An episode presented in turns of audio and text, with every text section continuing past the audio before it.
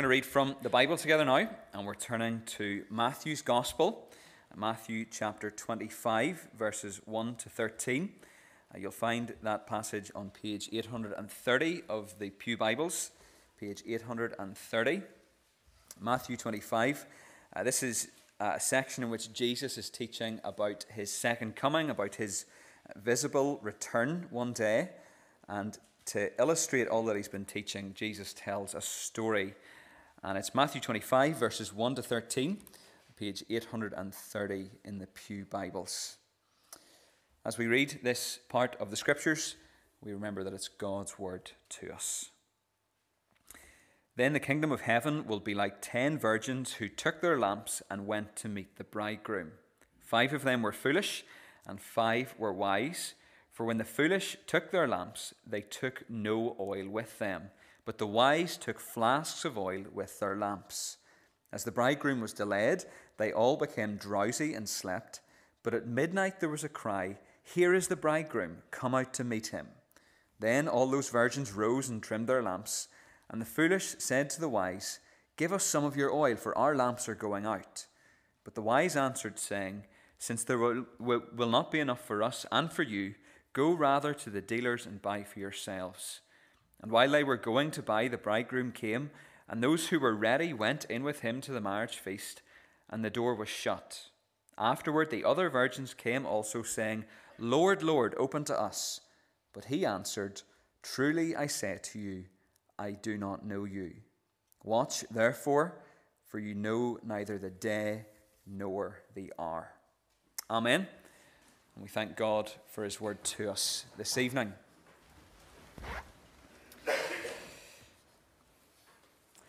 Well, let's take our Bibles and turn to Matthew 25. You'll find our Bible passage tonight on page 830 of the Pew Bibles, page 830. And as you're turning to that passage, let's pray for a moment together.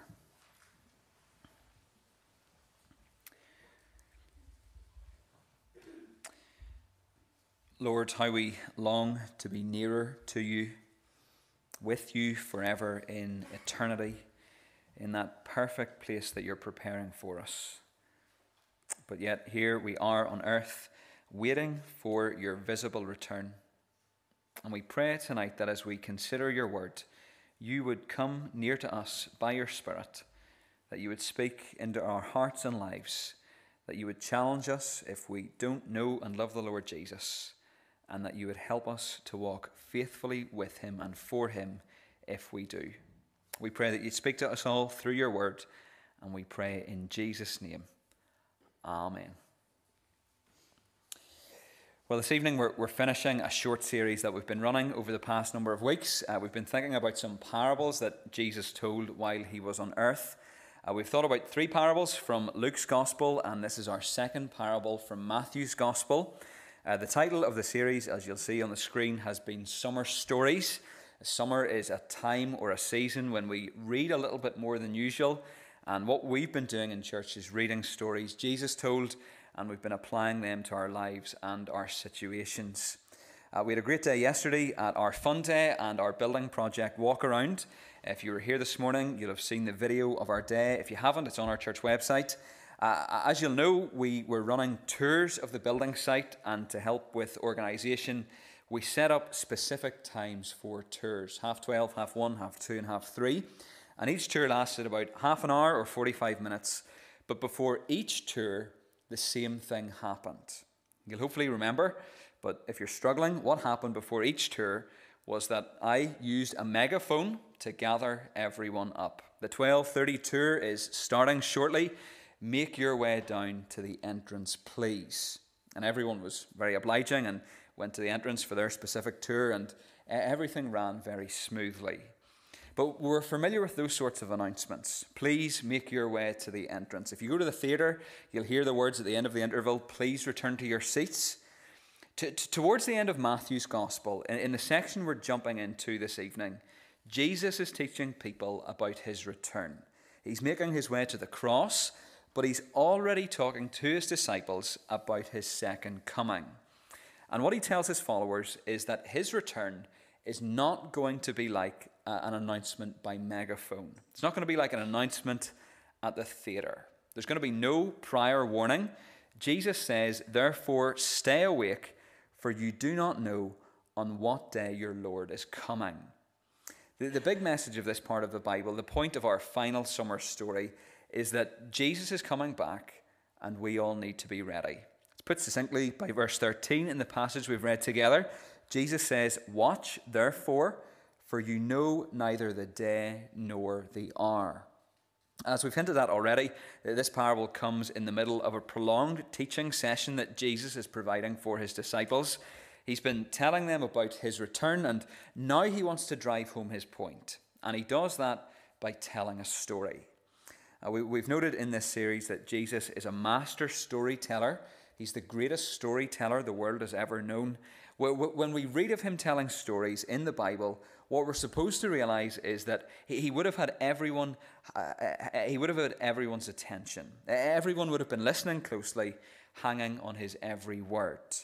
The, the story that we're looking at this evening is a memorable one, and it's important for us to look at this story because one of the greatest lies of the evil one is that this just does not matter. This does not matter, and Jesus will not return. That, that, that's the lie our culture and world has swallowed. The idea of God coming again visibly for all of us to see is laughed at. It isn't taken seriously at all. And most people have dulled their minds to the fact that Jesus will one day return, but he will. He has promised that he will. And with that in mind, we, we really need to consider this, this parable carefully.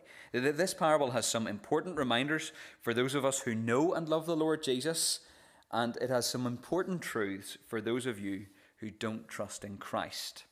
We're going to think about three things from this parable. First of all, God will surprise. Secondly, God will expose. And thirdly, God will divide. Very simple outline. And we're going to start with point number one God will surprise. Look at what Jesus says in verse 1 of the parable. He says, Then the kingdom of heaven will be like ten virgins who took their lamps and went to meet the bridegroom. The dominant picture that Jesus is using in this parable is a wedding. Now, we don't know an awful lot about a wedding ceremony in first century Palestine, but there are a few details that give us a sense of what happened. We know that there was a time of betrothal, which is more formal than engagement nowadays. Mary was betrothed to Joseph before they were married. At the end of a period of betrothal, the marriage took place. normally, the bridegroom and his party made their way to the home of the bride and that's where the marriage ceremony took place. Would have been a much cheaper option nowadays when compared with the price of some venues. But the bride's house was the venue of the wedding. And after the wedding ceremony, there was a procession. The wedding procession made its way to the bridegroom's house, and these processions were usually amazing. They would have happened at night. Torches would have been lit, and there would have been lights everywhere. And this is what Jesus is hinting at in this parable. He doesn't talk about uh, the, wedding procession specifically or explicitly, but he mentions 10 girls who are involved in going out to meet the bridegroom. They must have belonged to the bride's party and they would have had their place in the procession. Jesus tells us that five of, five of them were foolish and five of them were wise. Five of the girls took their lamps but didn't bring any extra oil. The other five took oil in jars along with their lamps. Now, the idea of these torches is kind of hard to grasp. But basically, a torch without a jar of oil was as useless as a modern day torch without a battery. What the girls would have had to do was to pour oil on the rags at the end of their torches to get them to burn brightly. But the foolish girls hadn't bothered to bring any extra torches with them. Verse 5 tells us that the bridegroom was delayed, and they, all the girls, all ten girls, became drowsy and slept. In the culture at the time, there was no real pressure in terms of time. Sometimes we talk about Buckna time. You'll know what I mean. Stuff just happens on Buckna time. It was kind of the same in ancient times. An interesting little detail from the parable is that it's the bridegroom who is late, not the bride. Normally it's the other way around. Sorry, ladies, but it's the, normally the other way around. But the sense that we get from reading the parable is that people didn't rush themselves when it came to weddings. Naturally, then, the girls who are involved in the wedding become tired and fall asleep. The, the, the all important coming happens in verse 6. But at midnight there was a cry, Here is the bridegroom, come out to meet him. The bridegroom hasn't actually arrived, but he has been sighted, but is coming as a surprise. Everyone is sleeping. They didn't know the day or the hour, and he comes when they least expect it. This is the point that Jesus has been trying to get across to everyone listening. In Matthew 24 44, he says, Therefore you also must be ready, for the Son of Man is coming at an hour you do not expect. That, that's what the bridegroom does, and it's what Jesus will do. His coming will be a surprise, not because it isn't planned, it'll be a surprise because we don't know when it will happen. If you ever hear someone saying Jesus will return on this specific date, just quote Matthew 24 44 and walk away. No one knows the day of Jesus' return. But the promise of Scripture is that God will end what he began. Well, one day he will blow the final whistle. One day he will roll up history like a carpet. The, the, the, thing that we have got to understand, especially if you don't come to church that often or you're not a Christian, is that this is really going to happen. It's quite an abstract thought, and you've probably heard the turn or burn sermons before, and you're quite good at shrugging it off. But despite Jesus' return being abstract for us, we just don't know when it will happen. It will happen, we just don't know when. Tomorrow at work, Wednesday at tea time, Friday night when the television is on, later this year, a day in the not too distant future, m- miles down the track. You just don't know. You can't say for certain.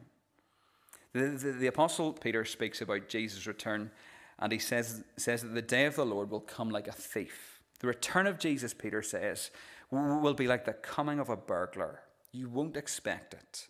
He will come when you're not planning for it. We, we, we live on, a, on the edge of a great precipice. We, we live on the edge of eternity. And one day, God will surprise.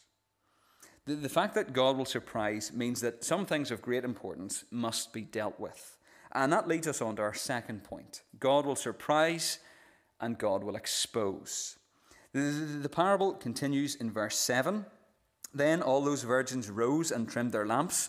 What the girls would have been doing was that they would have been putting more oil on the oily rags within their lamps to make sure that their torch was burning brightly and was giving out lots of light. The foolish girls realize that they have a problem in verse 8. They haven't brought any oil. In their minds, though, the, pro- the problem has a simple solution. The other girls will give them some oil to see them through. That's not what happens, though. Look, at verse 9. But the wise answered, saying, Since there will not be enough for us and for you, go rather to the dealers and buy for yourselves. Seems a bit harsh when we read it. Surely it would have been kind of the wise girls to share some of their oil with the girls who have forgotten theirs. The, the thing about the parable is that it's not teaching us about sharing. One person really helpfully says that the parable is intended to remind us that no one can ultimately rely on someone else's preparedness. No one can rely on someone else's preparedness. You see, what Jesus is saying here is that he will expose what has been hidden and concealed. He will expose spiritual realities that have previously been hidden. It might be possible for you to pretend that you're a Christian now, but it won't be possible when you stand before the God of the universe. J- Jesus will expose and reveal where you really stand before him when he returns. The, the five girls who have extra oil have taken their preparation more seriously. They have realized that the bridegroom will surprise, and they're ready so that when he comes and they are exposed, they will be prepared. A good illustration for us as we think about Jesus exposing, uh, previ- ex- exposing previously hidden realities is to think of an exam. Now, I didn't love exams when I was at school. When, when I was growing up, I played far too much football manager and didn't do enough revision. But what happens when you sit an exam? You're judged on the answers you give. You're judged on the answers you write down on the exam paper. The, the worst moment in an exam is when the invigilator says, You can turn over your papers now. It's the worst moment because it's when you find out if your gamble on guessing the questions has paid off. In an exam, you're judged on the answers you provide. You have to answer all the questions on the paper within a certain amount of time. You can't present someone else's work either. You can't cheat and you can't just not answer the questions. And that's a good illustration for us because sitting an exam isn't all that different, different from standing before God. When you're summoned to stand before the invigilator of the universe, the exam will be simple. There'll be one question Did you trust in Christ? And it's a yes or no answer. You can say yes and present the work of Christ on your behalf, but if you say no and try to present your own work, well, that won't cut it. You, have got to understand this if you're in any way inclined to think that your religious performance will be your way to heaven. You've got to understand this if you think that you'll pass the test because you're not that bad and you're good living. This parable is teaching us that God will expose whether or not we've actually trusted in Him. You can't get faith from someone else. You can't get into God's heaven on the coattails of others. You can't rely on your parents' faith. You can't rely on religious performance.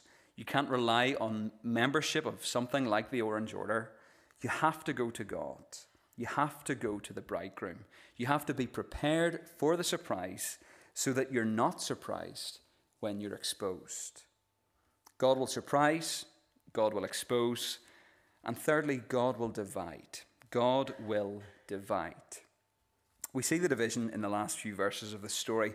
Verse 10 says, And while they were going to buy, the bridegroom came, and those who were ready went in with him to the marriage feast, and the door was shut. J- Jesus leaves out some of the detail of the story and t- tells us what happens to the girls who are ready for the bridegroom. They go into the wedding banquet, and the door to the banquet is shut. Now, this isn't the first time a door shuts in the Bible. When Noah and his family were in the ark, the door is shut behind them. God had given people time to repent, but eventually that time ran out. In verse 10, we read that, that, that the foolish girls are, are running around looking to buy oil. They must find some eventually, or they simply just turn up late to the wedding. But look at what happens in verse 11. Afterward, the, vir- the other virgins came also, saying, Lord, Lord, open to us. And then listen to the bridegroom's response in verse 12. But he answered, Truly I say to you, I do not know you. God will divide. The, the striking thing to notice is that the foolish girls want to be there. They're pleading to get in. The, the, the, response of the bridegroom is, is chilling, though. It's, it's devastating. I don't know you. The, the big message right throughout this parable is that you must be ready. What, what we see in these closing verses is that you gate crash the wedding unless you have a burning torch. Unless you have a living relationship with the Lord Jesus, He will say, I don't know you. There's a real punch to this passage. God will surprise, God will expose, and God will divide. Well, one person says that Jesus will reject those who, despite appearances, never made preparation for the coming of the kingdom. Real faith, real trust in Christ, is a, is a ready faith. Now, what does it look like to be ready? Well, it's fairly simple. You, you must believe for the first time, and then you must continue to believe. It's believing that Jesus is who he says he is and that he has paid the price for your sin on the cross. But it's also continuing to believe that. The, the Christian faith is not fire insurance, it's not a one time deal, it's not something that you do and, and, and sort and that's it. To, to, to be a Christian is to trust in Jesus and then it's to continue to live for him after that initial step. But being ready, having a, a ready faith, is to be the standard daily position of our lives. So someone has put it in these simple terms the only way to be ready on that day, the day of Jesus' return, is to be ready every day. The only way to be ready on that day is to be ready every day. For the foolish girls, being ready just didn't matter enough. Calvin says that they were distracted by the world's business. They wanted to be at the wedding, but it's possible that they thought that a comfortable life was more important. What's more important to you than eternity? If you're not a Christian here tonight, answer that question honestly. What is more important to you than eternity? In one of his books, C.S. Lewis says, There are only two kinds of people in the end those who say to God, Thy will be done, and those to whom God says, in the end, Thy will be done. God will surprise, God will expose, God will divide. J- Jesus is coming back, and we all need to be ready. Are you? T- t- tonight, are, are, are you ready? Ready for the surprise, ready to be exposed, ready for the great division. It's a very striking parable. It's a very challenging parable, particularly if you don't know Christ. J- Jesus' words should speak to you and, and make you think about where you stand before Him. One final observation I want to finish with. Th- th- throughout this final summer story, th- there's a real contrast between being wise and being foolish. It's so obvious in some ways. The, the, the, wise are those who are prepared, the foolish are those who aren't. The, the, these themes of, of wisdom and foolishness run throughout the Bible like train tracks. They, normally come together. L- listen to these verses from Proverbs com- comparing the wise and the foolish. The fear of the Lord is the beginning of knowledge. Fools despise wisdom and instruction. Whoever trusts in his own mind is a fool, but he who walks in wisdom will be delivered. What, what's the wise thing to do? As you've read this summer story and as you've heard me try to explain it, well, the wise thing to do is to live in light of eternity and to make sure that you're ready. The, the wise thing to do is to trust in the wisdom of God who sacrificed his Son on the cross so that you might be rescued. The fear of the Lord is the beginning of knowledge and wisdom. You could be here tonight and you could be thinking, well, this is all a little bit extreme. You could be thinking, this is all very unrealistic. It sounds more like a disaster film than anything else. This is just not going to happen, and I can just leave tonight and know that it's never going to be a reality. But the Bible would tell you that you're being a fool if you're not preparing for eternity. But it would also tell you that the wisest thing you can ever do is to trust in the one who has now taken his seat in heaven but will one day return. As you go into this week, make sure that you're wise and make sure that you're ready. Don't, don't be a fool. Don't run from God. Instead, be wise and run to Him. Run to Christ the one who has paid the price for your rebellion, and keep running with him. God will surprise, God will expose, God will divide. Watch, therefore, for you know neither the day nor the hour. Let's pray together.